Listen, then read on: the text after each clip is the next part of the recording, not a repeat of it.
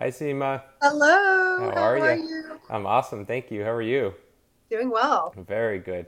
All right. So we got a bunch of people joining in here. Hi, everybody. All right. So let's get started. Thank you all for coming to watch The Art of Mindful Medicine. This is episode 8. I am Dr. Seth Gilson, biological dentist, certified yoga teacher, speaker, and coach. And my very special guest today is Dr. Seema Desai. So I'm going to give you a quick little rundown of an intro for Seema. Dr. Seema Desai graduated from Midwestern State University with a bachelor's degree in science, a degree in biology, and a minor in chemistry. She received her dental degree in 2008 from the University of Texas Health Science Center at San Antonio. Seema wears a lot of hats, she says. She's a wife, a mom of 2, a dentist, and now a blogger, just to name a few.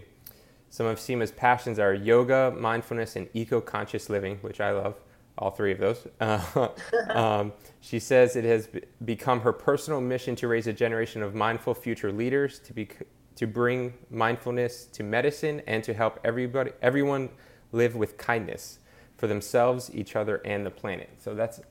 Beautiful. And Seema, thank you very much for coming on. You can, if you want to say hi to everybody. Hi guys, how's it going?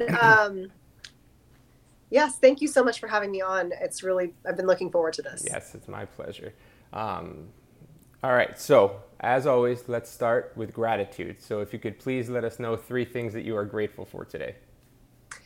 One is my family. I know that seems like a pretty common one, but growing up for me, I'm an only child. Mm-hmm. And my parents are, my childhood was fine. It wasn't, but it was just kind of lonely and quiet. And when I met my husband, his family is huge and just so full of life. And all of his cousins are really close to one another. And so it's been amazing being married into this family for years now, and really getting to have that brother-sister relationship that I never had as a kid. So, and I'm certainly grateful for my side of the family as well, but without this other side, I don't think I could have experienced family craziness the way that I'm getting to now. So I can understand that. Yeah, definitely. My family. The second thing I'm really grateful for is I'm actually grateful that I was able, it's not something I would wish on anyone necessarily, but I had postpartum depression with my first child. And now that I'm through it and on the other side, I'm really grateful for that experience. Beautiful. Because it's, made me who I am. So grateful for having been challenged to grow stronger through that. And thirdly, I'm grateful for my mindfulness practice. Beautiful. Because I feel like it's been able to really up the ante as far as what is possible for one person to do. So. Absolutely. And the second one, I don't think there's anything.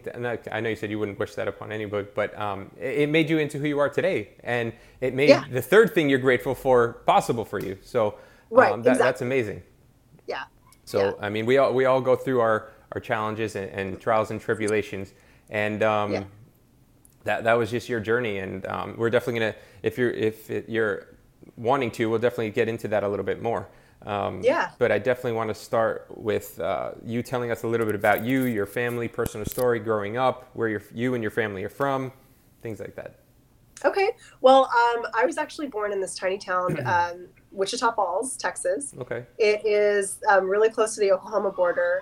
And back, years ago, it was not a town that was really all that diverse.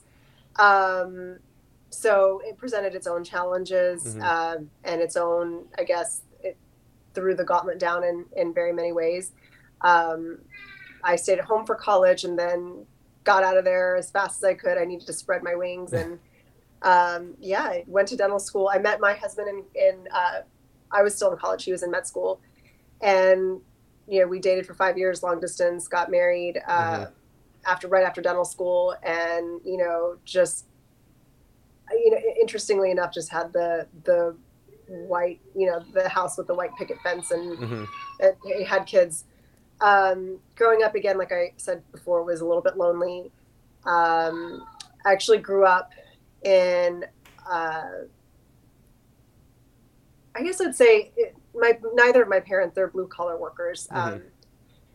But we grew up around people that were physicians and in healthcare. Mm-hmm. And so that definitely impacted, my mindset and what I wanted to do. And, was trying to find the balance between working all the time, mm-hmm. as I saw my parents' friends do versus, versus finding something else to do that maybe, I don't know, it was never was it spoken to me about going out and finding your passion, mm-hmm. or, doing what really resonates with you as your higher purpose. Mm-hmm. It was just kind of like, and I get it, coming from somebody that from a background that was financially challenged, you got to do something that's going to put food on the table. So that was an experience for sure. But, yeah, pretty normal childhood other than that. Where are your parents from? My parents are from India. So okay. they immigrated to the U.S. in 1982, to New Jersey. And then they moved to Texas because my dad had family in Wichita Falls. And so he just went somewhere where there was family and it mm-hmm. wasn't so cold. Yeah. So. I don't blame him for that. So. Yeah. I have heard of Wichita Falls, but I have not been there. So. Yeah, I get a lot of, Kansas, and you're like, no, not Wichita Falls. So, yeah. Great. And so I know you said you had a little bit of a lonely childhood, being an only child and things like that, and you said it was a small town? Yeah, I mean, it's not small. Like, I live in a suburb, and it's 100,000 people, thereabouts, uh-huh. and that's how big Wichita Falls is. It's just the fact that it's geographically kind of remote. Like, it takes 2 hours to get to Dallas, 2 hours to get to Oklahoma City. Mm-hmm. And so you're just kind of in the middle of nowhere by that regard. I think it's better now. I honestly, haven't been back enough, but like to really fairly say one way or another, but growing up, it was, not as diverse as I would like it to be. No, I can understand. I mean, also as a kid, it's like, I mean, you have to rely on other people to get around too.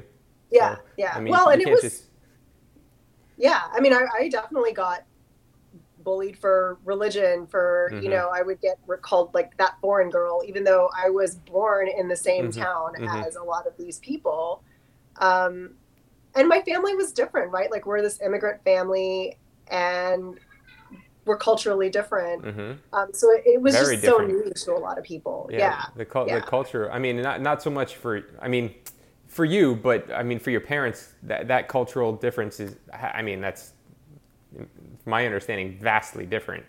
So it's vastly different. And then, I mean, also too, it's not only vastly different, but I'm their only child and I'm a girl. Mm-hmm. So I spent a lot of time, being told no, because I'm a girl. Mm-hmm. And, I just kind of, for a long time, accepted it as like, okay, I can't because I don't have a penis, and that's just kind of how things are. Yeah. And I think it took a long time for my parents to really accept and trust. And this is not knocking my parents. I can't imagine picking up my entire life, mm-hmm. moving, and they moved not in the days of the internet. I mean, this was, I remember them when they would call home and they would scream into the phone because the connection was so terrible, right? Wow. Just screaming their heads off to try and get what they were saying across. And they mm-hmm. would write, letters that would take a month to get to and from. And so yes, it is our culture very much. Sorry, I took my glasses off because I felt like there was a lot of blue light being reflected back on the image, and if I don't respond to something, it's all good. Hey, I'll read the questions for you if there's any questions, things. And that, speaking of which, once we get into this a little bit more, everybody, and when you do have questions, feel free to write them in. I'm going to write them down, and at the end, if we have time, we're either going to do a Q&A, or what I'm going to do is end this live video like I did last week and just restart a new one just a couple minutes afterward. And then we'll do maybe 10 or 15 minute Q&A or discuss something that anybody is really interested in discussing. Right. So keep moving along. So childhood, was there anything that you ever really wanted to be when you grew up? So my mom uncovered this, like she was cleaning out the house and she found this piece of paper that I had written when I was 7, and it was, I want to be a doctor when I grow up. And I think it was partially just because I didn't know what else you could be, right? Yeah. Like, I know I didn't want to be a mechanic like my dad, because that seemed really, challenging in a way that, not challenging in a good way. And so, and nothing against, auto workers. I don't mean that at all. I just saw him struggle. And especially coming, you just a few of the cultural differences you said, and some of I'm sure there was a good amount of discrimination, unfortunately, in that time. So, and mechanics, I get it. I totally understand. Right. Yeah. Again, this is not really to knock any profession. And that's kind of what I was getting at before I stopped was, I can't imagine picking up my whole life and moving here and English being your second language. And they spoke English before they came, but that's probably helpful. It's different. But our culture, here is different, and the way we live is different. Mm-hmm.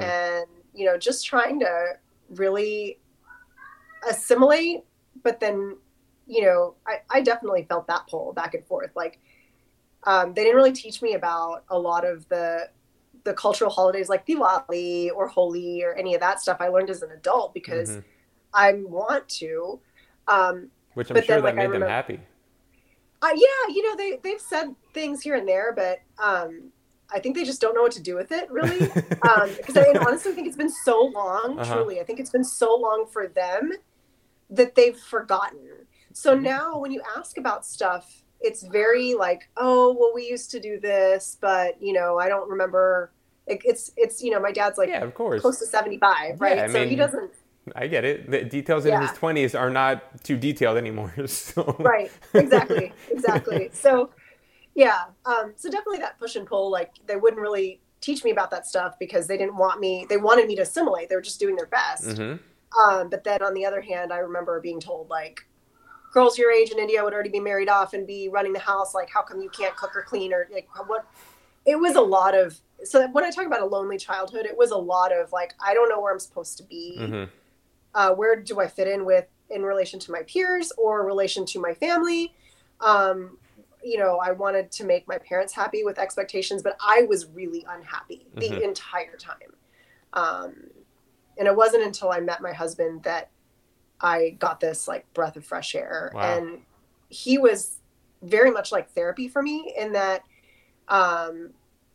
we had a really toxic relationship when we first started out, just because I didn't know how to be with someone and have a healthy line of communication, because my parents didn't model that for me. And so it was interesting for sure. We grew up together a lot, but it was a lot of it was because he was willing to stick around and like help me through. That's beautiful. My own issues. Yeah. So that's awesome. That's amazing that to find somebody like that.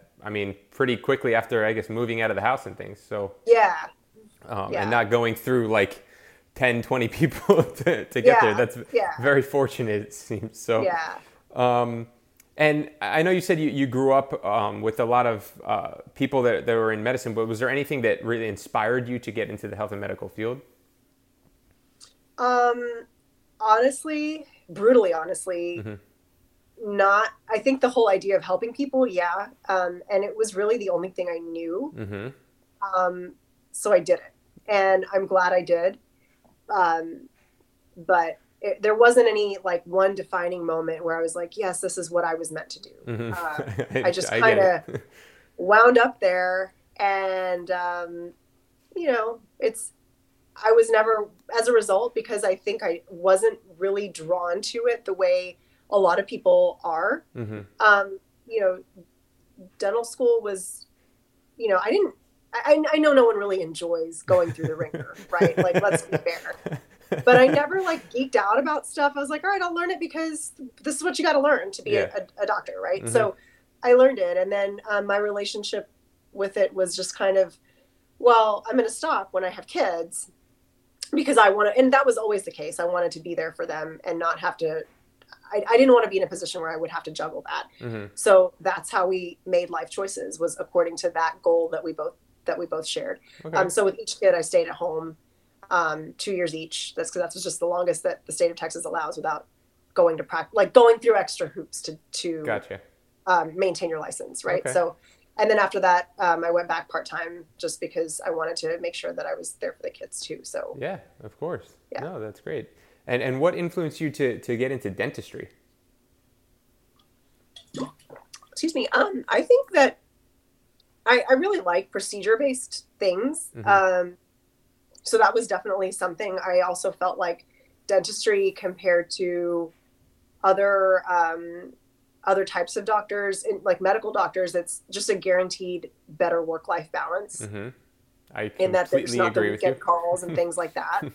And of course, if you choose to do so, great. But it was honestly just something that I thought was going to be able to offer me that ability to be wife, mom, doctor, without then being constantly on call or, you know, just running around like a chicken with my head cut off. Mm-hmm. Ways I think he offered more flexibility, but at that time, that's what I picked dentistry. It's breaking up a little bit, but you there? Oh, now I can, yeah, now it's fine. Okay, again, cool. Okay. No, I could hear you, but like the screen just froze a little bit. Yeah, but I could hear you. I agree with you. I mean, I had a very similar experience and thought process going through it that, about constantly being on call and going through rotations and rounds and things like that in the hospital. And being more hands-on and direct with patients was something that, I really liked because I played soccer my whole life. I was a goalie. I'm using my hands. So like I was constantly, yeah. I like being hands-on. So right. Totally right. Makes sense to me. So while you were on the journey in school, and like you said, and I completely agree, I don't really know of anybody that like loved going to dental school and going through, right. I call it like a hazing process, to be perfectly honest. Yeah. And I think I actually heard one of the professors say that, which I was like, okay, so let's just keep moving along. That's here. Cool. Yeah. What is the one of the most significant challenges you had to overcome while you were on that journey in school? Oh. Gosh, you know, that's a tough one simply because I feel like 5 years ago I would have been able to pop that answer off really quickly. Mm-hmm.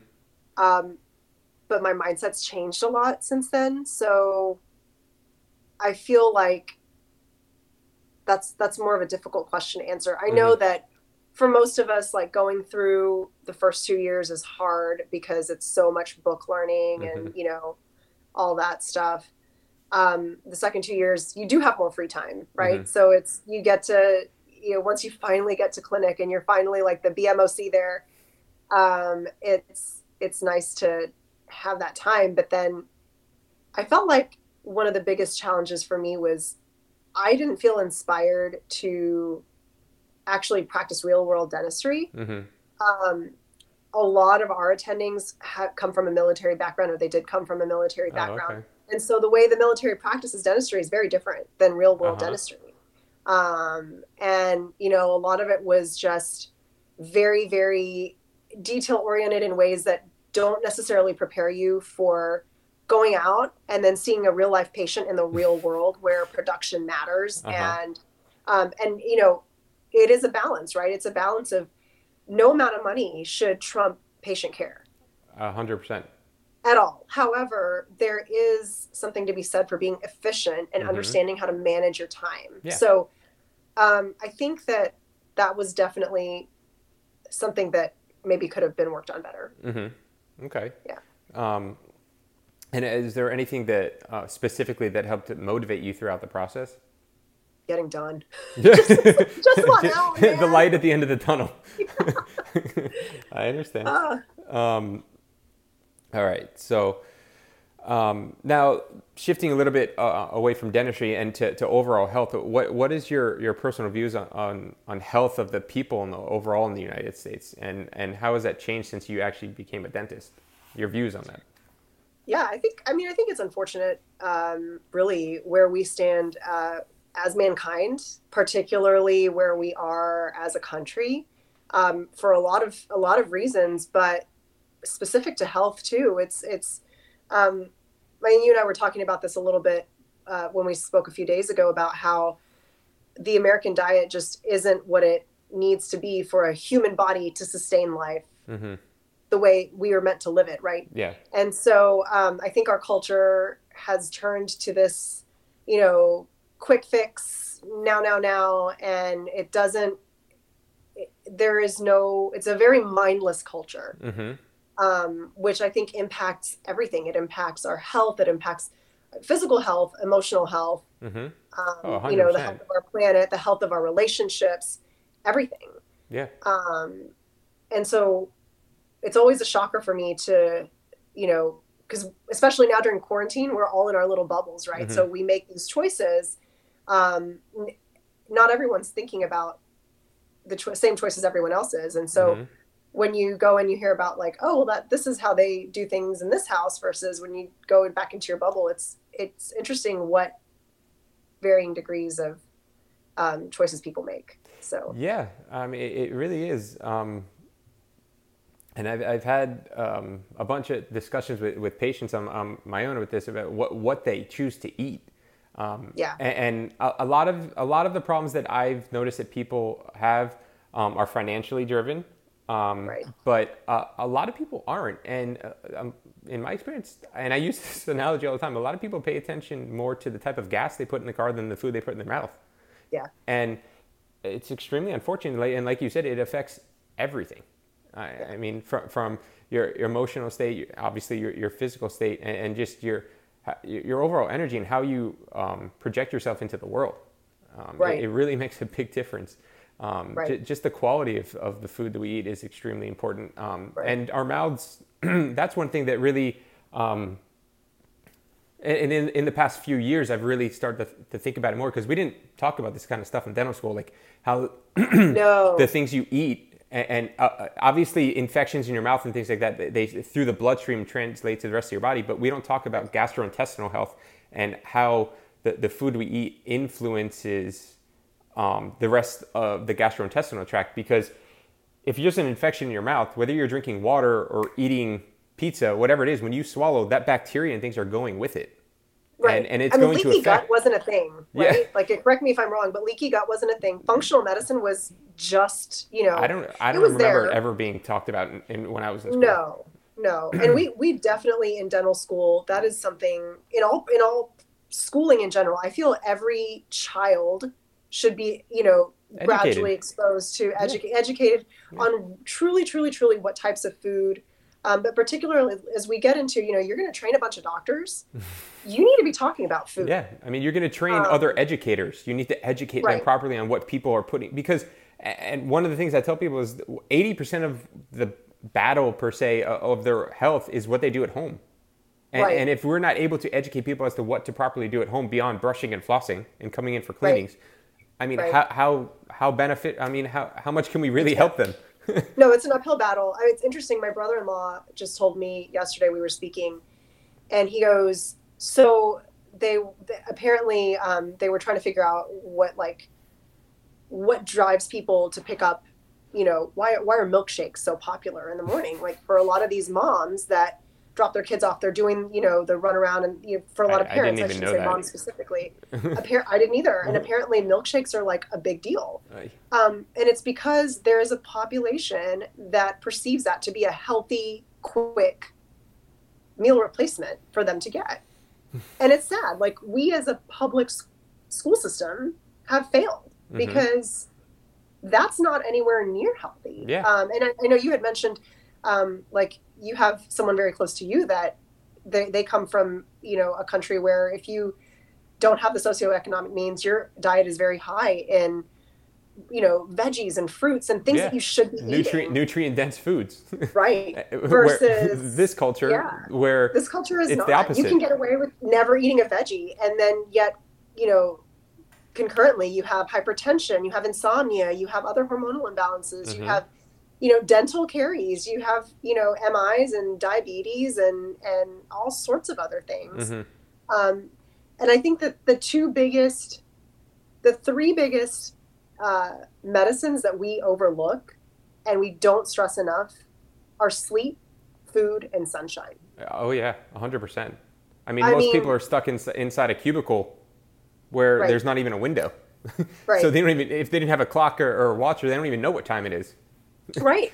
It's very sad to see the state of how things are, but I think it's because we've become so disconnected from nature. We've kind of, you know, we have these beautiful buildings and cities, and I believe that they can coexist. I'm not trying to say 100%. Like everyone go out and live in the country. Yeah. I could not do that. I'm a city girl. Like I need to, you know, but that being said, you know, we have become disconnected with nature, mm-hmm. and that's why it's so easy for us to just, you know, single-use plastics, whatever, we'll throw it away and we're done. We can move on with the rest of our day. But is your day really worth moving on to if you're not connecting with your higher self and trying to make yourself a better person, mm-hmm. so that you can make others better? Mm-hmm. That's the whole goal, right? Mm-hmm. Is to move everyone towards a higher state of consciousness. It is a collective good. 100%. That's what I feel. No, so. Absolutely. I mean, just the simple fact that, like, what we were talking about with the different cultural differences. I mean, this is the United States of America. I mean, we have a plethora and tons of resources. There's no reason that people shouldn't have easy access, and right. honestly, inexpensive access to nutrient-dense foods. I mean, right. I'm not even necessarily talking about just going organic, even though obviously that's what I try and do almost all the time, as much as I can. Right. But I mean, at least just, I mean, there's no reason that Brussels sprouts should be the same price or more expensive than a Big Mac or something like right. that. I mean, it, right. just, it doesn't make sense yeah. to me. And this nonsense that kids can't eat veggies, like, I don't buy it. Like, my kids have never, ever, I mean, are they going to pitch fits here and there? Of course. Are yeah. they going to want to ask for cookies and chocolate? And, you know, of course, they're kids. Yeah. I want cookies and chocolate. Why would they not want cookies and chocolate? Yeah. But my point is, you know, and again, I realize that I am speaking, especially in today's current climate, I realize I'm speaking from a point of privilege. Mm-hmm. But that doesn't make it less valid, in the sense that what I'm saying is because I believe that it should be the case for everyone. Mm-hmm. Everyone should be able to have fresh fruits and veggies. Mm-hmm. You know, my kids eat them. They, you know, we put balsamic and a little olive oil, salt, pepper, you know, every now and then we'll throw in a drizzle of honey and roast them. They're inhaling these mm-hmm. veggies. Yeah. And, you know, the nonsense that it's like, oh, if it's green, you know, we set them up for that mindset. You mm-hmm. know, I can't tell you how many times where I've heard someone ask my kids, like, do you like veggies? And you're just sitting here like, why are you asking it like that? Yeah, like, what's the tone about? Like, you like veggies, right? Like, what veggies do you like? It's a very simple mindset shift that we are yeah. in desperate need of. And so. It's just, it translates to, like, in what you were talking about, there's just an imbalance overall, and I think right. in our culture. And right. I mean, it's not like you can only eat fruits and vegetables. Just that's what yeah. most of what your nutrition should be coming from. I mean, right. To be perfectly honest, sugar has zero nutritional value. We're talking about added sugars. I mean, there's just no real need to have it in our diet, but I understand the attraction to it. Right. By all means, every right. once in a while, sometimes have some, but it's just yeah. create a healthy balance. And I don't, look, and like you said, you're speaking from a position of privilege. I feel the same way, but your socioeconomic status does not prevent you from educating yourself on what is right, so what to aspire right. to do. And right. to be perfectly honest, right. you can grow your own food. Seeds cost right. cents. So, right. and yes, it takes time and it takes dedication and things like that, but there are ways. I know people that create ways for themselves to make these things happen. So right. it is possible, right. and everybody's circumstances are different. And to be perfectly honest, that's one of the reasons why I started doing these types of things, because I want to help be some sort of a resource for people, or at least if right. I don't know how to do something, I can meet other people that know how to do these different things. Exactly. So, yeah. I mean, I feel like too, it's not necessarily socioeconomic status that determines diet. Although, I mean, yes, it's a huge mm-hmm. key player. But there are lots of people who have, you know, ample financial freedom mm-hmm. and, you know, they're still driving through McDonald's. 100%. They're still, you know, buying these processed foods that I've seen it. There's no reason anyone needs McDonald's. I'm sorry. There's just not. I agree with you. I mean, like, to each his own, and obviously people can do whatever they want, but I 100% agree with you. Yeah. I mean, I just don't see the value in, and I certainly don't mean to take away from anybody's entrepreneurial, you know, drive. You own a McDonald's franchise. I, support your, I don't even know. But I mean, I just feel like we, I understand that there is not, this is not a one-sided issue. I understand it's a multifactorial issue. Of course. Yeah. But you know, there is nothing wrong with eating lots of fruits and veggies. And there's, as you said, a multitude of ways to do it. Yeah. And like Patty just said in the comments, I mean, the kids will eat what you give them. I mean, if you bring them up eating the correct things, first of all, neurologically speaking, it changes their palate. If a child is used to eating something, and I think it was in the first 7 years of life, something like that, that their palate is created neurologically. Throughout the rest of their life, they're going to be more prone to eat healthier, nutrient-dense foods. I mean, it's just, it's very simple and basic. I mean, and obviously there's cultural factors and, I mean, religious factors and things like that that come into play. And how us as adults were raised is very different because we have more knowledge now, to be perfectly honest about these things. The knowledge was there. It just wasn't so widespread. So I think now having the knowledge, even if you're not able to fully do it yourself and it's harder for an adult to make those changes, do it for your kids. Right. I mean, at least promote that for them and give them the opportunity that you didn't necessarily have. Right. No, I agree. I mean, I grew up eating McDonald's. It was, you know, a lot of conscious choice to go through and slowly, you know, you're not going to make these changes overnight. You're going to make these changes. You know, maybe you're going to choose to pass on the McDonald's once, that one time. Yeah. Right. And then maybe 3 or 4 months later, you're going to think about it again and be like, well, okay. You know, like these are things that happen over time, and they're not things that I say out of judgment because I was that person. You know, this is not, you know, holier than thou, whatever. It's tough, especially when I was talking to, I don't know if you follow the superhero dentist, but I was talking to Dr. Luke, he's a pedodontist. And we were talking about how we are all products of a broken system. And at some point, you know, it's like you go through school, they don't talk about diet the way they should. Like they talk about anticipatory guidance, and then, you know, you want to avoid this, and these are foods that are high in sugar, these are foods that are not. But they don't ever really talk to you about toothpaste. They don't talk to you about what's in toothpaste. They don't talk to you about what is, you know, these basic things that you should be telling people that are going to become healthcare providers and being on the front lines as far as, you know, well checks and preventive care and things like that. So you kind of grow up in this system, and McDonald's is right by the dental school. So you roll in because, you know, you're going to be late for that gross anatomy test, and you got to get something. And you're this poor dental student that doesn't have the time or the financial means. You're going to grab that fast food and then head to class and then wonder, like, why am I so tired all the time? Yeah. Or why can't you focus, or why can't just focus? Like falling asleep. Yeah. I get it. I had 5 cups of McDonald's coffee. Why can't I focus? It's just, it's nuts.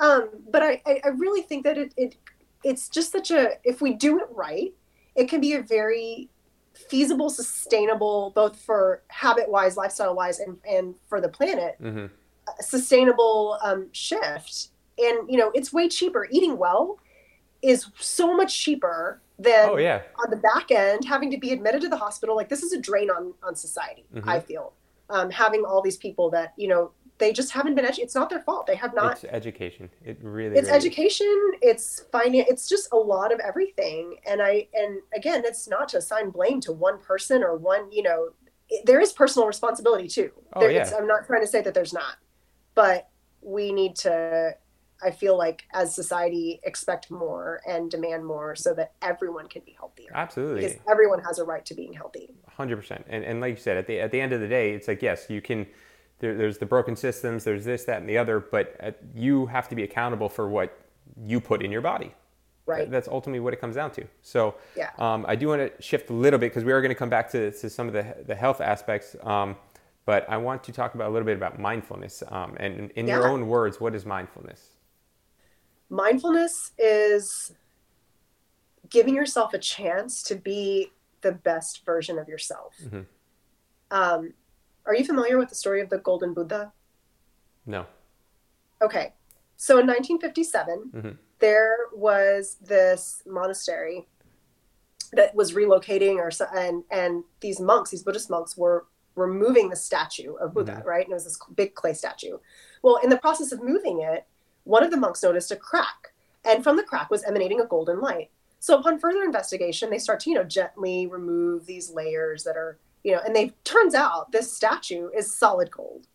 Oh, wow.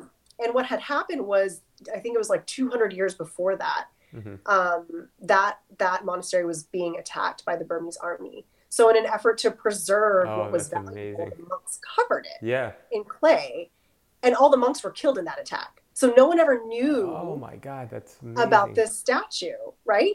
So I that story, it resonated with me very deeply, because I feel like we all have that in us. We all have that golden light that we just have to uncover the layers of mud and gunk.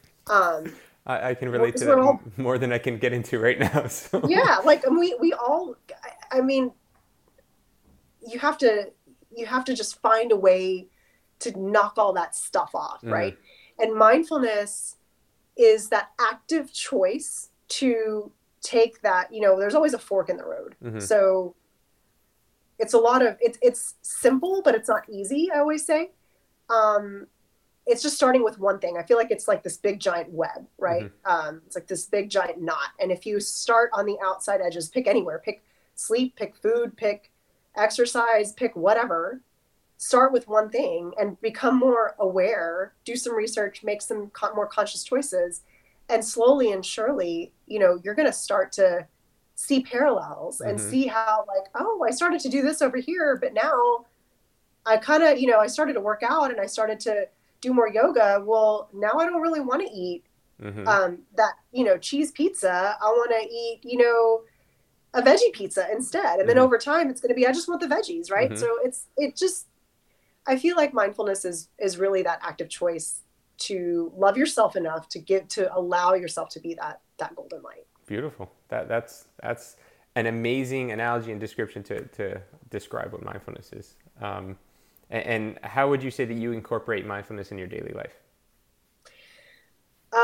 So I start every morning with, I'm supposed to be writing it down. I'm not always the best at writing it down, but I do always start every morning with something that I'm truly grateful for. And I'm not saying like, oh, I'm grateful for my food. I'm grateful for my house. Something that really makes my heart burst with gratefulness.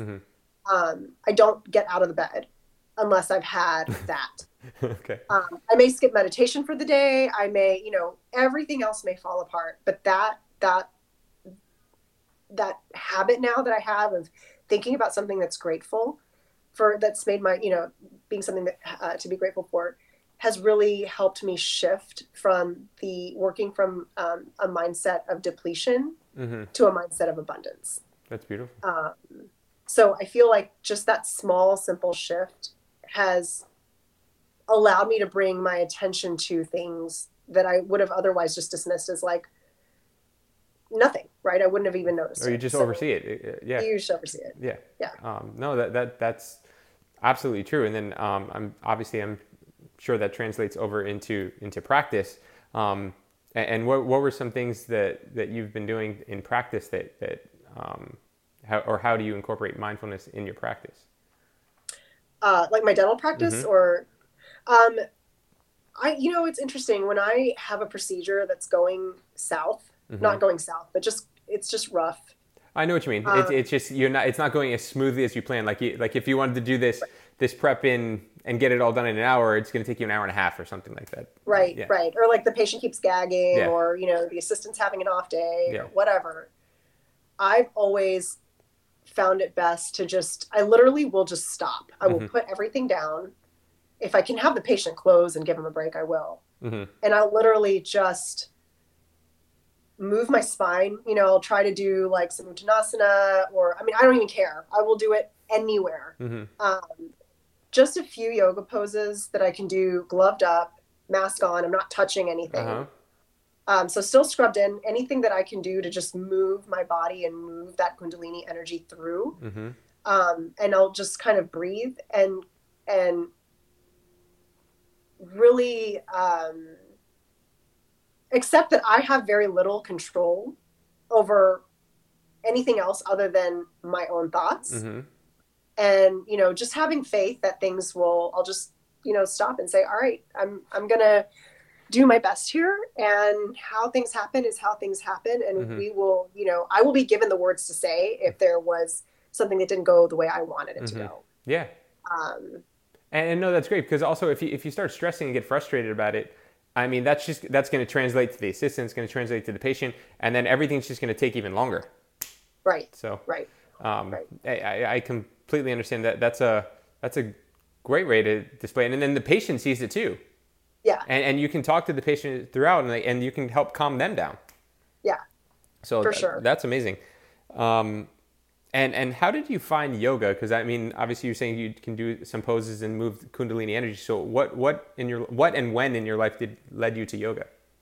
Yeah. So that postpartum depression hit me in the face, mm-hmm. and again, being a product of the system, you know, I told my husband, I was like, something is wrong with me, and you know, his response was, no, you're just tired, like.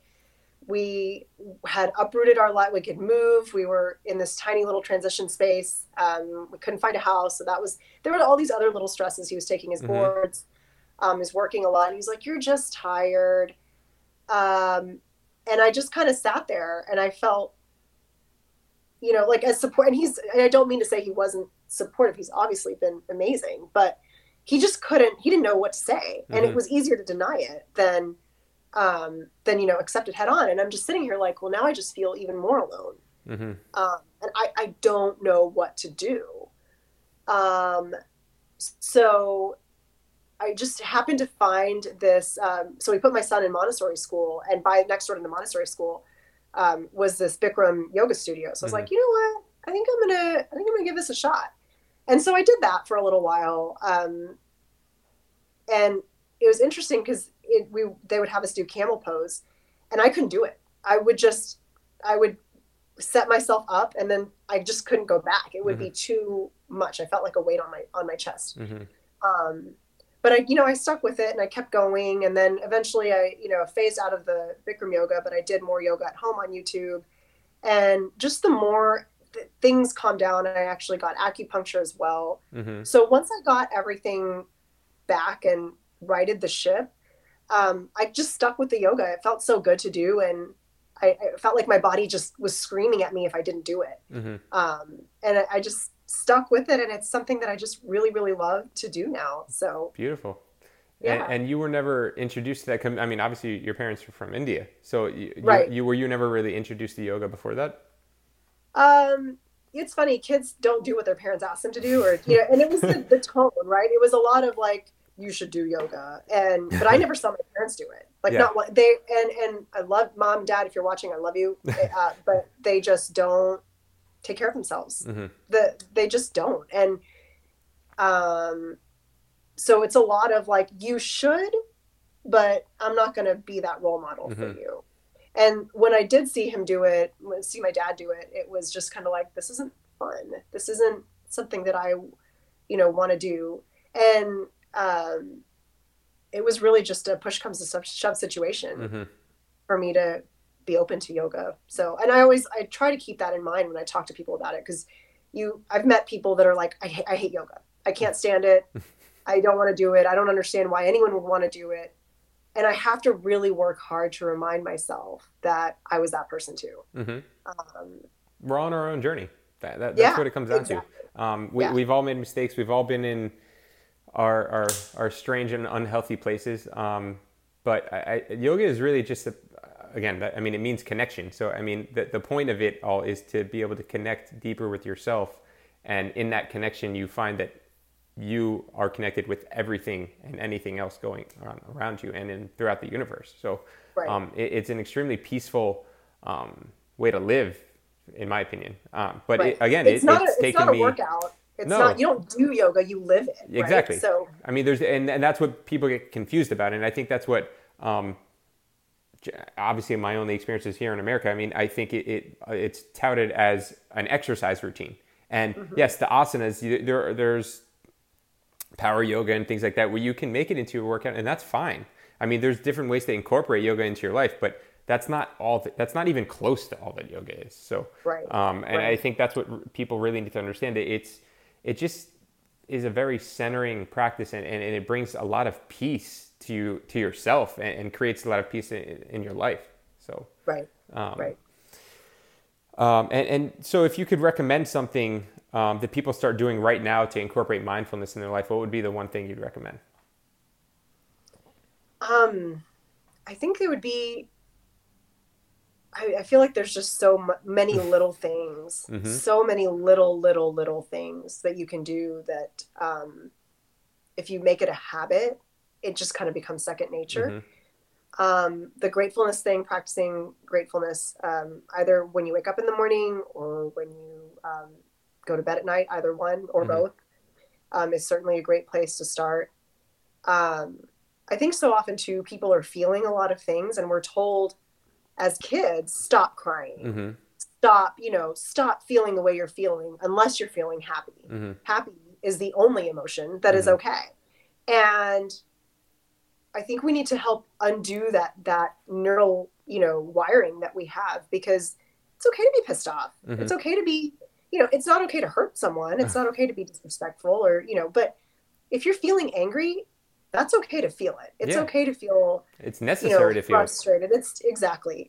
And so it's been a game changer for me to really start accepting what I'm feeling. And I've just to the point now where we have it on our little smart home device that I have reminder set. And it's like, since we're all home, mm-hmm. 9 a.m., 12 p.m. and 3 p.m., the Alexa will go off and it'll say, check into your body. Mm-hmm. And we'll just all stop and kind of take stock of where we're feeling. If we're feeling angry, then we're feeling angry and we sit with it. That's I don't awesome. Ever, tell my kids, like I have told them, because I'm still learning. I'm talking like I've been doing this forever, but it's not like I have, it's okay to be angry, but let's sit with it. Mm-hmm. And often when we sit with it, instead of fight it, it just goes away. Mm-hmm. It may take a little bit, but it'll go away eventually. So just creating that habit of checking in, even if that means setting a reminder on your phone mm-hmm. or whatever, I think is a great way to start. Absolutely. And obviously the sleep and the food. I feel like those are whole separate IG topics anyway, mm-hmm. but ensuring protecting your sleep, protecting the type of food you eat, and not every type of diet is going to be right for everyone. Mm-hmm. So I'm not going to really get into that here, but, be mindful of how powerful those things can be. Yeah, absolutely. And so we have a little over 10 minutes. So I want to talk a little bit about dentistry. And for anybody that has questions that may not have seen in the beginning, like I said, after this live ends, I'm going to, just a couple minutes after, jump into another live with Seema where we're going to do a quick Q&A, maybe 10 minutes or so. So you can feel free to ask any questions or just jump into the next live and ask the questions there. So what are some of the overall health benefits from practicing proper oral hygiene that you talk to people about? Well, first of all, you're going to have less caries, right? Less pain, less, you have the ability to eat well because you are taking care of those teeth. Mm-hmm. Obviously you're going to, I think a lot of us now know the heavy link between, diabetes, stroke, hyperlipidemia, all of those systemic conditions. Mm-hmm. But I was it Ayurvedology that said it the best? I feel like, digestion starts with your hands. Uh-huh. And I feel like really if we're taking care of how we eat as far as with our food and what we eat and how we clean, mm-hmm. You're really going to help that mouth is your gateway to the rest of your body. So that's exactly what I say to people. Yeah. I mean, and like you said that Roberto had said that when we see the food and we start salivating and if you start touching the food, and I'm not saying I necessarily eat with my hands all the time, but I absolutely don't. But again, that's more of a cultural thing. But either way, when we see the food, I mean, our stomachs start preparing for that food. Right. So, I mean, that really is the beginning of the digestive process. Right. So we even smelling it. I mean, you don't eat with your hands, fine, but you're still using your nose, your eyes, all your senses, the crackling or whatever. Absolutely. Yeah. Absolutely. Yeah. So are there any specific tips that you give the patients about oral hygiene and things that they can do at home that maybe people struggle with, things like that? Yeah. It's funny. So I don't know what you do personally, but I actually advocate for people to brush before breakfast. Okay. That's what I do. Yeah. I mean, A, it just makes the food taste better. Well, there's that. But, oh, sorry, go ahead. No. I mean, I think you and I are kind of on the same page because this is what you do too. Yeah. But it's, you know, when you sleep at night, you have a lot of dry mouth that happens because your mouth breathing and, you know, you don't need to secrete that much saliva, which means that the bacteria have a better environment in which to grow. And mm-hmm. So there's more bacteria in your mouth when you wake up in the morning. And then when you eat that food, the more bacteria, you know, they metabolize, especially if you're eating a breakfast high in sugars, mm-hmm. You know, they're metabolizing those sugars and then creating this acid burst as a part of their, you know, their metabolism, which then, as you well know, you know, softens the enamel and mm-hmm. then puts you at increased risk for caries and things like that. Yeah. So, you know, by removing that amount of bacteria before you eat, there's less bacteria to cause that pH drop. Mm-hmm. And also I know people tend to want to, like, when, especially people that have, when they throw up or whatever, people, they eat breakfast and then they rush off to brush their teeth and then they're out the door. Well, your body has not had a chance to bring that pH of your mouth back mm-hmm. up to where your enamel can reharden, right? So they say exactly. a minimum of 20 minutes. I mm-hmm. always say 30 just because you want to be sure. Mm-hmm. How many people have time to eat breakfast and then wait like an additional 30 minutes to then do a 2 to 3 minute meticulous oral hygiene routine? Mm-hmm. It's not happening. Yeah. So if you do brush right after, you're brushing away all that protective enamel. Yeah. And then you wonder why you get cavities. And that's really what the microbiome is, all those different bacteria and things, and how like what you were saying, how stabilizing the oral microbiome or the bacterial load that's in your mouth before versus after brushing makes a big difference. Right. Right. So, I mean, that's the biggest thing I always say is brush before breakfast and then, you know, rinse with water or something. Don't, you know, if you feel like you need to kind of clean up, wait that 30 minutes, mm-hmm. Floss once a day. And I prefer like actual floss instead of the floss picks. I feel like you're going to be able to wrap around 100% that agree. Tooth better. 100%. And I don't know why some people are told otherwise, but I mean, I understand when people, if the dexterity of it, they can't do it or whatever, then I totally understand. But right. there's no substitute for regular floss for anybody right. that's curious, whether it's a water pick or any of the other gadgets. There's just no substitute for it. You create more right. tension with your hands. You have more capabilities with your hands. So anybody right. that's wondering, just floss. And there is a how to floss highlight on my page. Oh, very cool. Where I talk about which fingers to use because a lot of people want to use these, mm-hmm. and that's not going to be your best bet. So awesome. So, and just briefly re-say, because I know you mentioned it before, what are some of the most common systemic conditions that are linked with oral disease? Diabetes, heart attacks. I think for pregnant women, it's the premature delivery, low birth weight. Mm-hmm. Those are just the top ones that come to mind. And in addition, I've read some papers on Alzheimer's being linked to bacterial infections. I've read that too. Even some cancers, which was somewhat surprising, that because I'm like, why haven't I heard about that? I mean, and I'm not talking about oral cancer. I'm talking about cancers in other parts of the body, like the pancreas and things like that. And how the microbiome of our mouth actually affects the microbiome of different organs and right. things like that. Right. And I would say too, you know, the oral mucosa is the most absorptive surface in your body. Mm-hmm. Be cautious about what you're putting, you know, in your mouth as far as the type of toothpaste or the type of food or whatever it may be. I mean, mm-hmm. just because you're spitting it out does not mean you're not absorbing it. 100%. So, and everybody knows that residue stays in their mouth. You can taste it. I mean, and it's right. there for probably at least an hour, I would imagine. So, I mean, it's still there to be absorbed, and you're swallowing it whether and especially if you eat after you brush, right? I mean, then obviously you're just going to be swallowing whatever's left in there. Exactly. So I do want to start the close because we have about 5 minutes. And like I said, everybody, if you just joined in and you didn't hear me before, we are going to start another live just a couple minutes after this for a quick Q&A and some other things we didn't really get to touch on.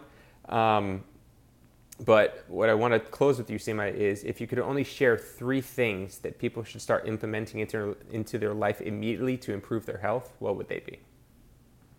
Sleep, mm-hmm. drink lots of water, carry a reusable water bottle around with you. If you need to, if water bores you, you know, infuse it with a little bit of mint, like fresh mint leaves, mm-hmm. not the Mio you know, processed nonsense.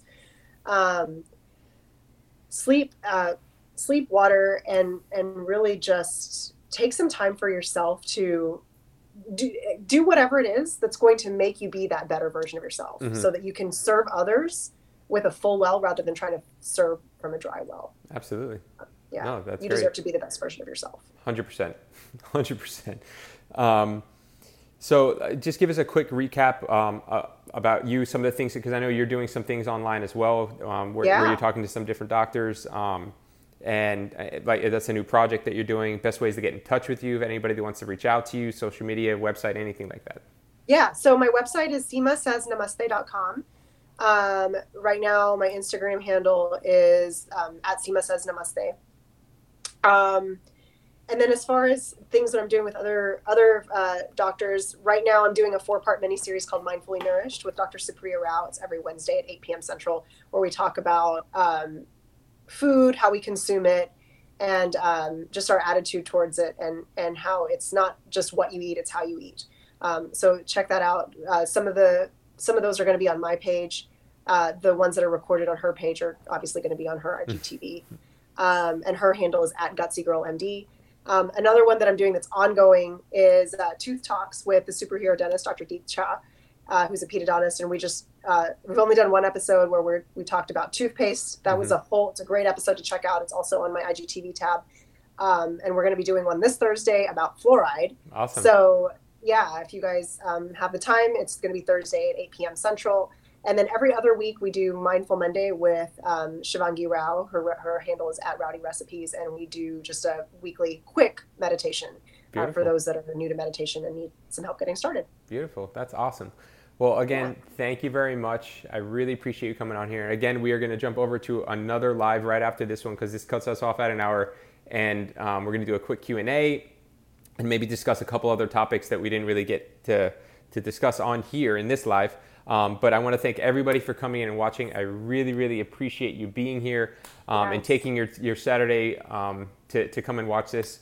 And if you have any comments, feedback, suggestions, please message me. I'm always open to suggestions. If there's anybody that you would like to see on the show, I'm more than happy to reach out to them.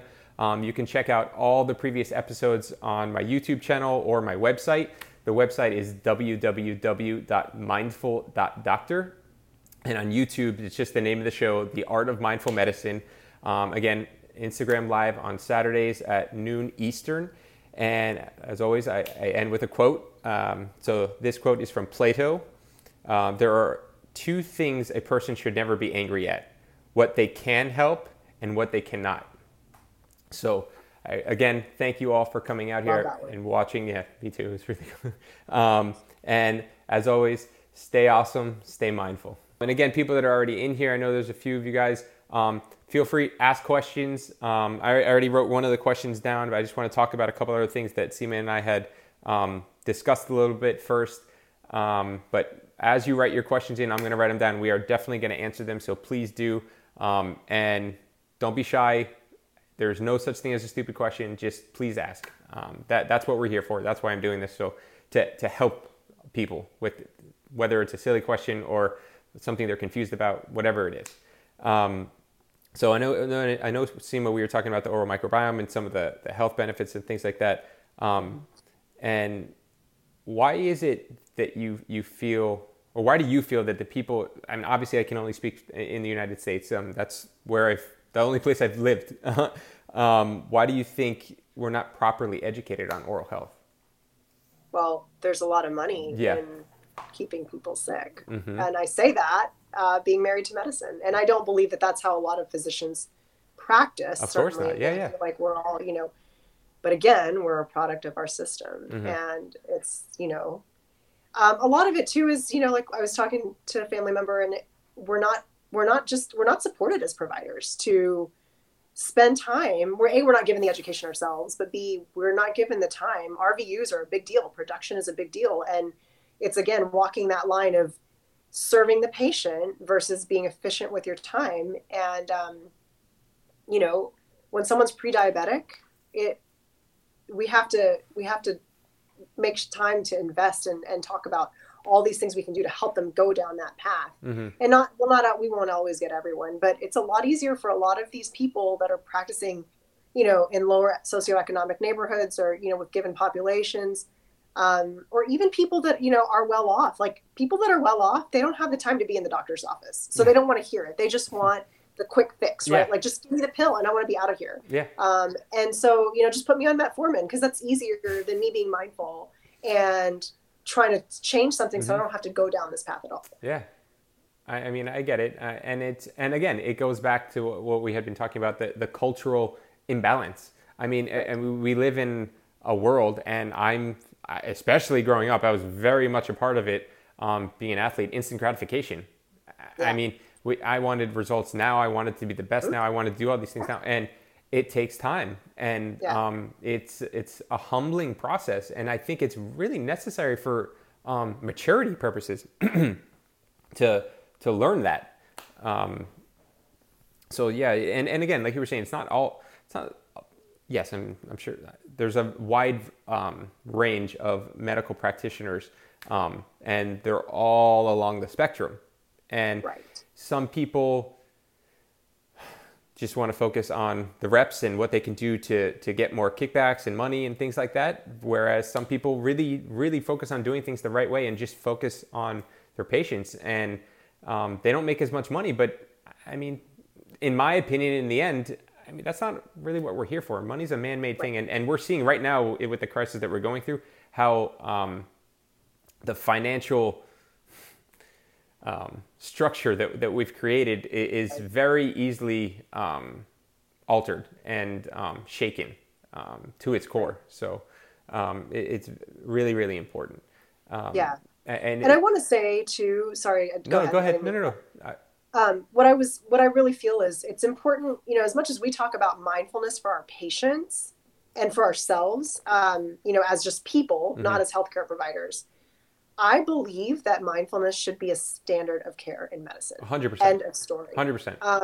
I know for a lot of people, you go in, we all battle ego, right? We all battle this desire to be heard, to be validated, mm-hmm. to see success with I want you, when you come into my office seeking my help, I want you to do exactly as I say and exactly how I say to do it. And I want you to come back and I want you to do all these things. And I also think it's inexcusable for it to not work, right? Because that would mean I'm wrong, right? You must have done something wrong if this didn't work. Right, exactly. And we are all guilty of that in some form or fashion. This is not a place of judgment. I don't say that out of judgment. I'm, you know, trying to work as best as I can with ahimsa, nonviolence. But it is, you know, I really believe that if we can get these med students, these college students, these kids at kindergarten, preschool, these kids can meditate. Kids, they can do it. My own kids, I've taught them. Yeah. And it's going to be a lifelong practice. There's days they don't do it. There's days they get mad. There's days I get mad. Mm-hmm. But if we try, we can change the world. But it has to start with us. 100%. It's the little decisions that we make that add up to those big changes. 100%. Right. So, and again, it's just something that kind of we have to start, and it has started. I mean, there's definitely been that kind of movement, and we just have to continue to infuse it into the culture and into our youth, because as we're seeing today, I mean, there's a lot of things going on, and the older generations are the ones that are really being affected by the things going on in the world right now. So our youth are really our strength and our future. So if we can teach them to be better than we are and how better than how we were taught, just the possibilities are absolutely endless. I mean, I think we as human beings have the capacity, an endless capacity for knowledge and creation and community. And the more and more we bring that to each other, just even as small as doing little things like this. I mean, the more that we do that, the better our future for our youth is going to be, 100%. Yeah, so absolutely. So let's see, what else did we not talk about? One thing, and again, anybody that's watching, please ask your questions, write them down, and we will definitely get to them. What do you feel about teeth whitening? I mean, I did it. Mm-hmm. No. I mean, I've done it too. I did it for my wedding. When I, you know, back when I drank soda and everything else, have I thought about do I want to do it now? Yeah, I think you know, I do want to, but I'm looking into more natural alternatives. Mm-hmm. From what I've read, citrus oils like lemon and orange are great for brightening. Mm-hmm. Again, I have not done much research. It's just stuff I've kind of heard and I haven't had time to look at. Mm-hmm. I feel like that's kind of an individual choice. I don't believe in these, you know, Zoom, you know, one stop, like let's whiten your teeth, let's straighten your teeth, and you don't need a doctor. That is... oh, that whole side. I didn't even think about that. That whole side of things. It's below me. Smile Direct Club and all these things. Yeah. I don't know if I should be like naming one particular brand, but that's just the one that comes to mind. But all of those brands where you're not fully under the care of a doctor, I completely dismiss and, right. and there's just no credibility there.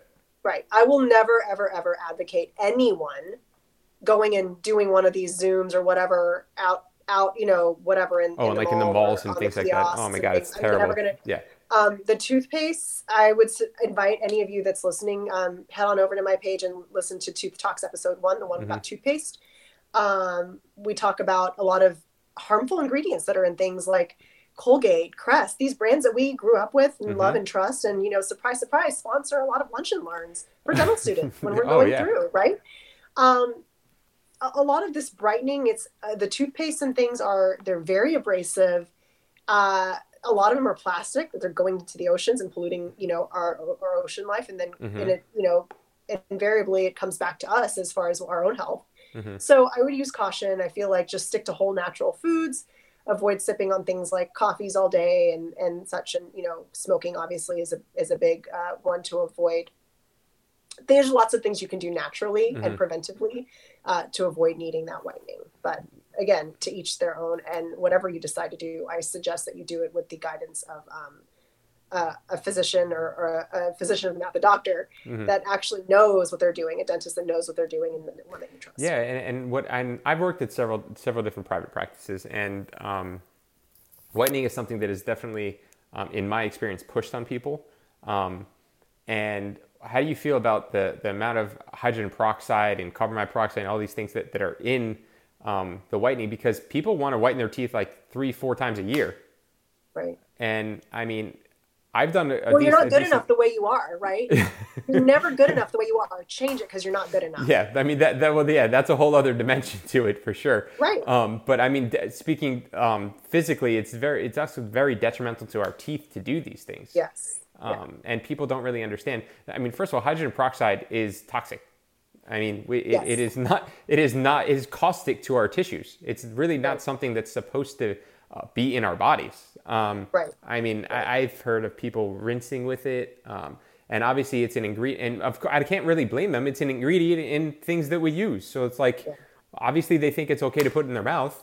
Right. But it's the most absorptive surface of their body, right? Yeah. Yeah. And it's the proportion of it too. I mean, the percentage of hydrogen peroxide or carbon monoxide in a lot of whitening products makes a humongous difference as to not only obviously the results, but how it affects your body and the tissues. And like you said, it's very absorptive in what goes on in the body. So I think it's interesting now that you say that, because I remember going through dental school and being told like, yeah, you know, sensitivity is a normal side effect. If that happens to you or a patient that is using, you know, the whitening products, just tell them, oh, it's normal. Maybe back off a little bit, maybe use a little less, or you do it a little less often. You'll eventually, you know, what is it that the saying, the turtle wins the race, like it's the slow and steady wins the race sort of thing. Just keep at it though. And now I'm like, wow, if your teeth are sensitive, it's because your body's pissed off at you and is saying, stop. Absolutely. So, you know, there's that too. Yeah. I mean, if you want your teeth to be whiter, generally, I mean, if you're going to resort to whitening your teeth, maybe do it once a year. But beyond that, I mean, pay attention to what you're eating and drinking. Smoking, which I obviously don't advocate, is definitely one of the biggest causes of tooth staining. So is coffee, but tea is number one. So and tea is supposed to be healthy, right? Like a good source of fluoride and all these antioxidants and whatever, but you can't be sipping on it all day. Yeah, definitely not all day. So speaking of fluoride, and you were talking about toothpaste and things like that, what's your opinion on fluoride toxicity? And then also one thing I do want to mention is mercury toxicity. Mm-hmm. Yeah. I'm honestly still doing my research. I'm undoing that neural programming mm-hmm. that has been, done in dental school. And not that I think it's wrong. I think that I need to I have not myself done the research. Mm-hmm. I'm in the process actually because of the Tooth Talks episode that's going to be airing on Thursday. But one thing that I have been made aware of, I practice geriatric dentistry. Mm-hmm. Most of my career has been geriatrics and doing dentistry in the mobile setting. Mm-hmm. And I think it's important to caution, osteoporosis is such a big thing in that population where, where also dental caries is prevalent because xerostomia is a side effect of all these multitude of medications mm-hmm. that these patients tend to be on. And so people want to push fluoride. Well, fluoride can, cause brittle bones 100%. More so than people realize. And teeth. And teeth, right? Like, so we want to be careful, in children because we don't want to develop, hyperfluorosis or mm-hmm. anything like that. But for the geriatric population, there is something to fluoride is definitely the subject of dental caries is again, a multifactorial one, just mm-hmm. like a lot of other things. I think it has a lot more to do with your diet than mm-hmm. whether or not your toothpaste and mouth rinse is fluoridated or not. Yeah, and that's what it ultimately comes down to. I mean, first of all, from the readings and things that I've done is before fluoride was put into the water systems and things like that, it wasn't even properly researched, to be perfectly right. honest, from what I understand. Right. And it's listed on the FDA's website as a neurotoxin. So, I mean, when you have something like that, and then you see it in not just again, this is the cumulative problem. Not just that it's in one area like toothpaste or something like that. It's that it's in toothpaste. It's in a multitude of dental products like dental cements and polishing pastes and things like that. But it's also in our, like I said, the water supply. It's in soil. It's found in different foods and things like that. So it's the cumulative effect of that because what people don't really understand is on a chemical level, how these different chemicals influence our cellular structures and how the molecules that we need in our body to create, for example, like healthy teeth and bones, are interfered with by these toxins. So it's just the cumulative effect of them. And right. that's why I think it's people really need to be aware of it. Exactly. I mean, I'm not going to, I want to be careful in saying that, fluoride is never the answer. I'm not going to say that it's always the answer. Mm-hmm. It is always going to be a multifactorial case-by-case situation. Mm-hmm. But, it starts with, there is such a thing as too much. Oh, yeah, 100%. I mean, I don't remember exactly how it was worded, but one of the studies that I had been reading is that fluoride actually, it makes the teeth more resistant to an acidic environment.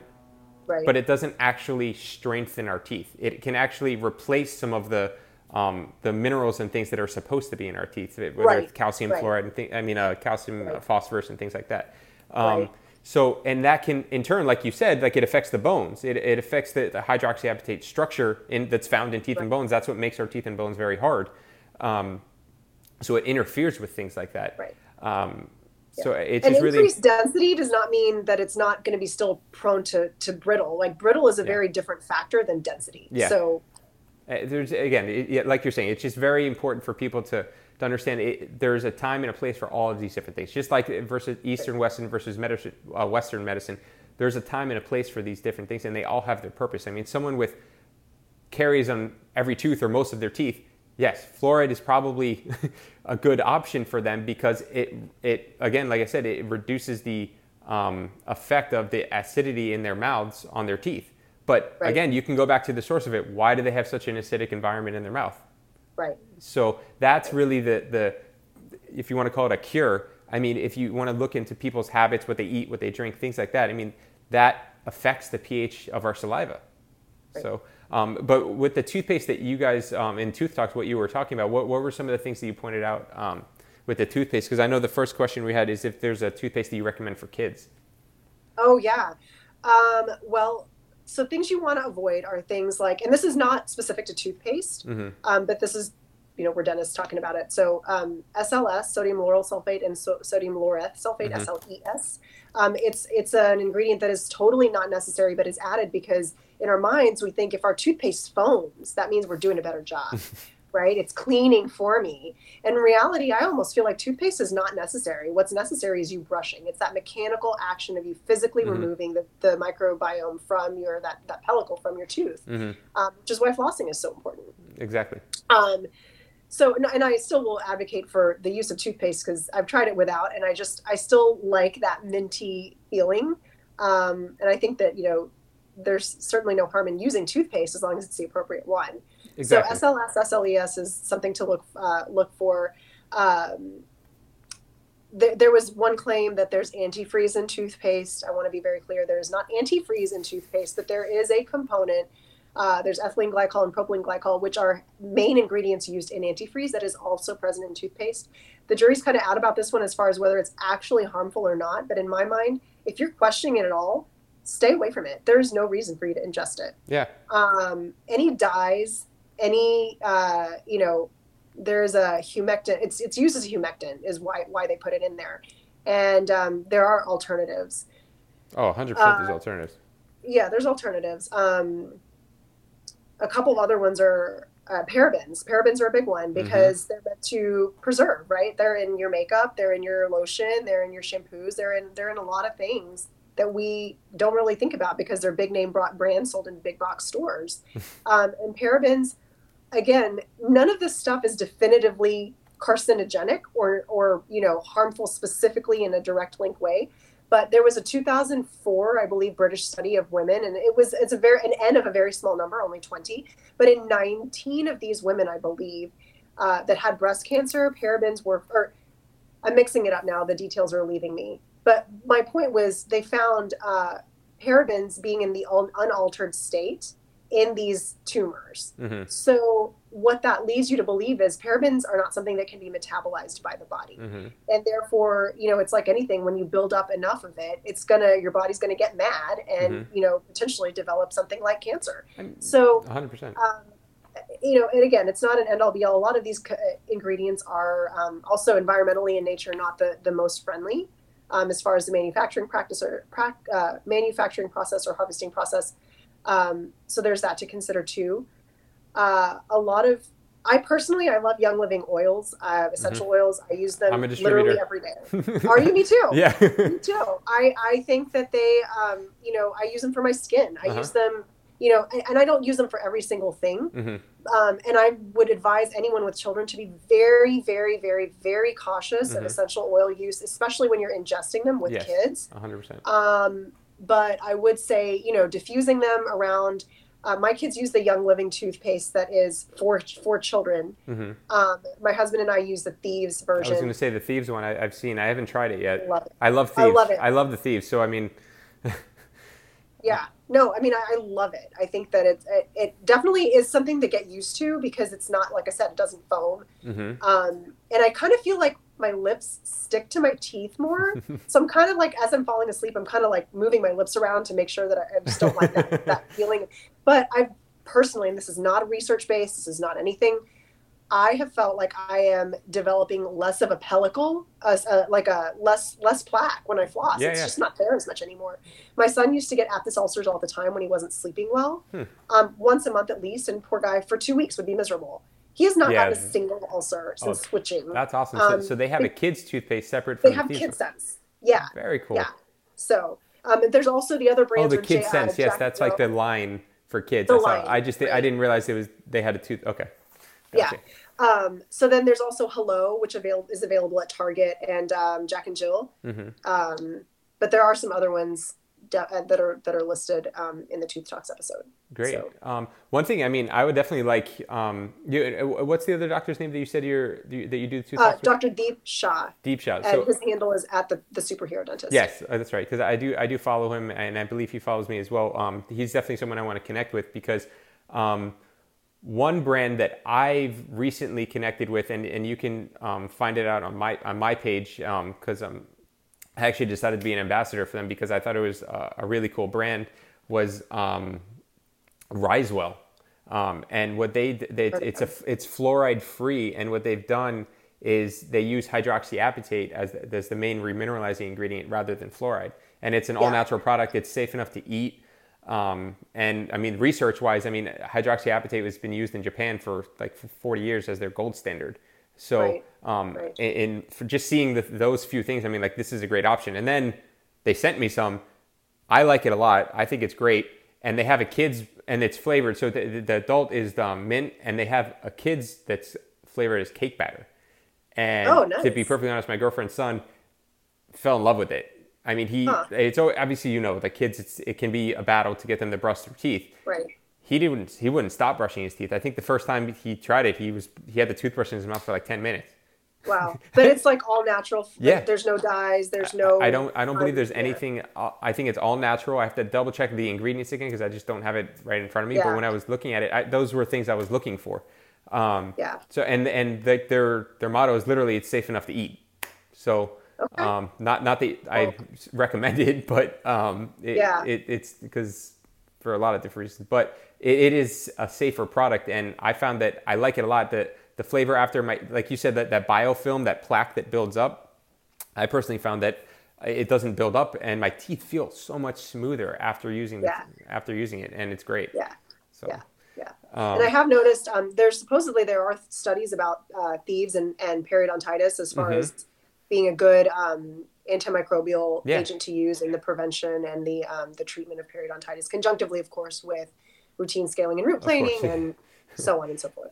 Because it has clove oil in it, and clove is supposed to be very antibacterial and things like that. So were there any other recommendations or anything that stand out to you that people that you guys discussed in that Tooth Talk episode when it comes to toothpaste and things like that? No, the amount of toothpaste, I think it's important to be cautious of the marketing here because of the propylene glycol, the humectants and things, the parabens that are often found in these toothpastes. If you look at the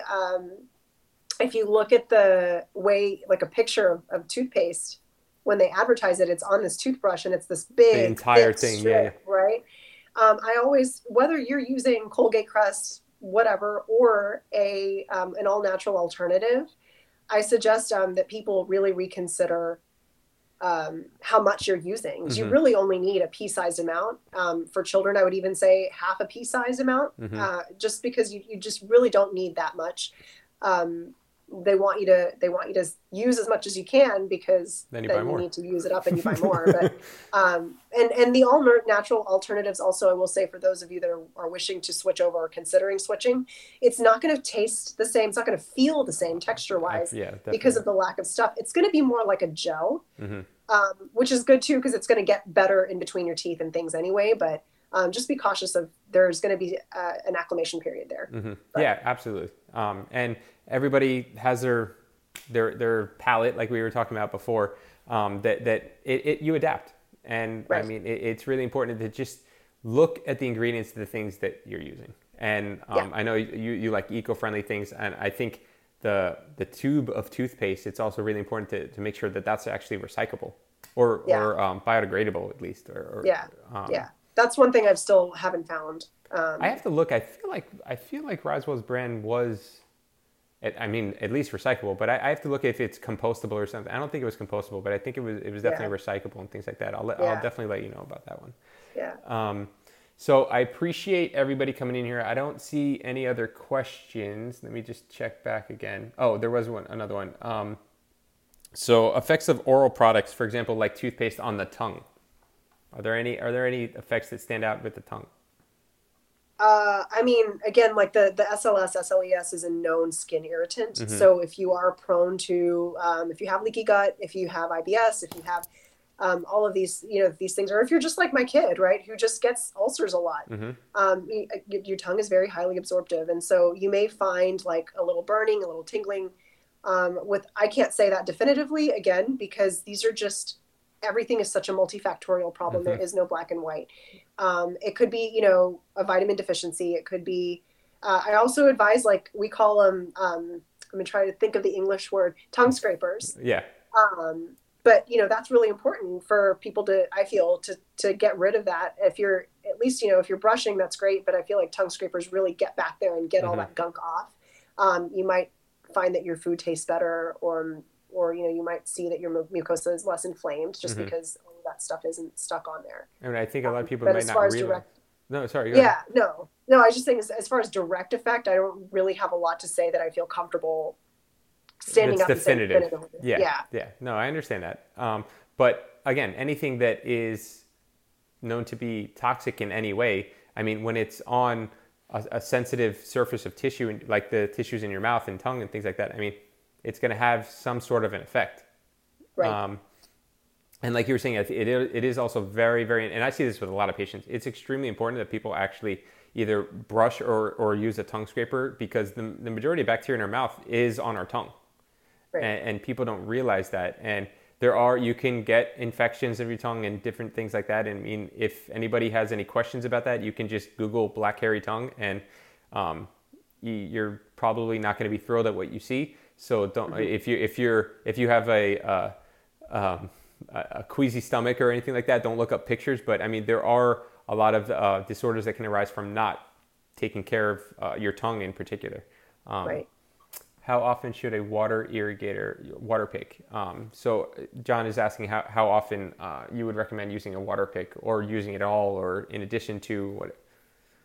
Again, I'm not, without knowing specifically your periodontal state, meaning mm-hmm. like the state of your gums and your bone height, your pockets around your teeth, it's hard for me to definitively say. I would, in terms of prevention, I don't believe in any of these like mechanical buy this and whatever. Floss is your best friend, and it's mm-hmm. not going to be the picks. It's going to be the actual thread, traditional floss. You're going to need about an arm's length. There's a highlight on my page on how to floss, mm-hmm. as far as which fingers to use and the mechanism by which you need to what you're looking for when you're trying to floss. So I invite you to check that out. I will say, if you have something like a wisdom tooth coming in and you've got this flap of gum and you're mm-hmm. not sure, whether you're going to take it out or not, or what, or sometimes if people, they have gum disease, periodontitis, and they have deeper pockets, flossing's not going to physically be able to mm-hmm. get all the way down in there. And so in that case, I would again use it as not as a replacement for floss, an additional step to, do twice a day and get in there in those pockets in an attempt to get flush everything out. Mm-hmm. But it's not anything that I would recommend as anyone needing, if provided your gums are healthy and you have the manual dexterity to use floss. Yeah, I completely agree with you. That's exactly what I tell patients. I mean, people always ask me about a water pick. And I said that if that's something you're interested in, you want, that's great, but it's not a substitute for floss. I think it's like you said, it's great to use in addition to, and I think that's really important for people to understand that there is no substitute for just good old fashioned floss. Right. Or if you have braces, I think, and that's not one that I have experience with. I never had braces, but I'm sure like my son's going to need them. I plan on being the one in there, being the I'm going to be on him constantly to make sure that things are clean. Yeah, it's really important. But that's maybe one other area where I would feel like, okay, maybe a water pick might be helpful. Yeah, I think a water pick would definitely be helpful in those situations. It's just, there's no substitute for that physical or mechanical flossing and actually cleaning the sides of the tooth where your toothbrush just cannot get, especially when you have braces on. And I know that can be annoying for especially kids. I mean, I remember I did have braces, and I remember how annoying the floss threaders are. And every freaking tooth, I get it. It can take you like a solid 10, 15 minutes to floss. And when you're a kid, you don't do anything that you don't want to do for 10 or 15 minutes. So, exactly. That's a long time for a kid. Yeah. But it is extremely important. So like you said, moms, dads, definitely be on top of them with that kind of stuff, because if for nothing else, it's just going to end up costing you more money. and you're paying for them to have the braces on. So. Exactly. And I will say the other thing too is I see a lot of people send their kids off to brush their teeth. This has nothing to do with the water pick or anything, but just since we're talking about it real quick, at what age do you let your kids brush on their own? Mm-hmm. I think it depends on, my daughter started brushing independently. What we did was, all right, once a day, like I know it's about a control thing and instilling confidence. Can you do this or not? Once a day in the morning, since typically you're running off to school and stuff, you will be responsible for brushing. Mom or dad will check your teeth. If it's not good enough, you get sent back upstairs before you can eat. And that is explained, of course, with love ahead of time. Mm-hmm. They understand all of that good stuff. And we're never withholding food as punishment, just to be clear. But as far as what age can you really trust them, I will tell you my son is 8.5. I still brush his teeth at night. Okay. It's 2 minutes out of your day. I know. You can do it. And it's, and like, know? People are like, it's not gross. I mean, it's your kid. I mean, it's your kid. Exactly.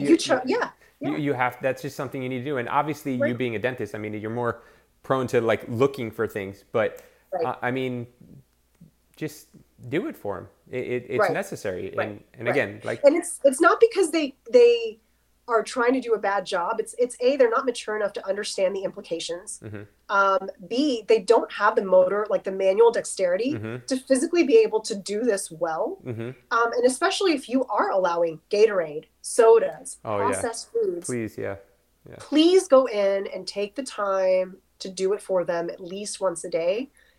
It's going to cause you less pain in your wallet. And, mm-hmm. you know, as a parent, seeing your child suffer, it's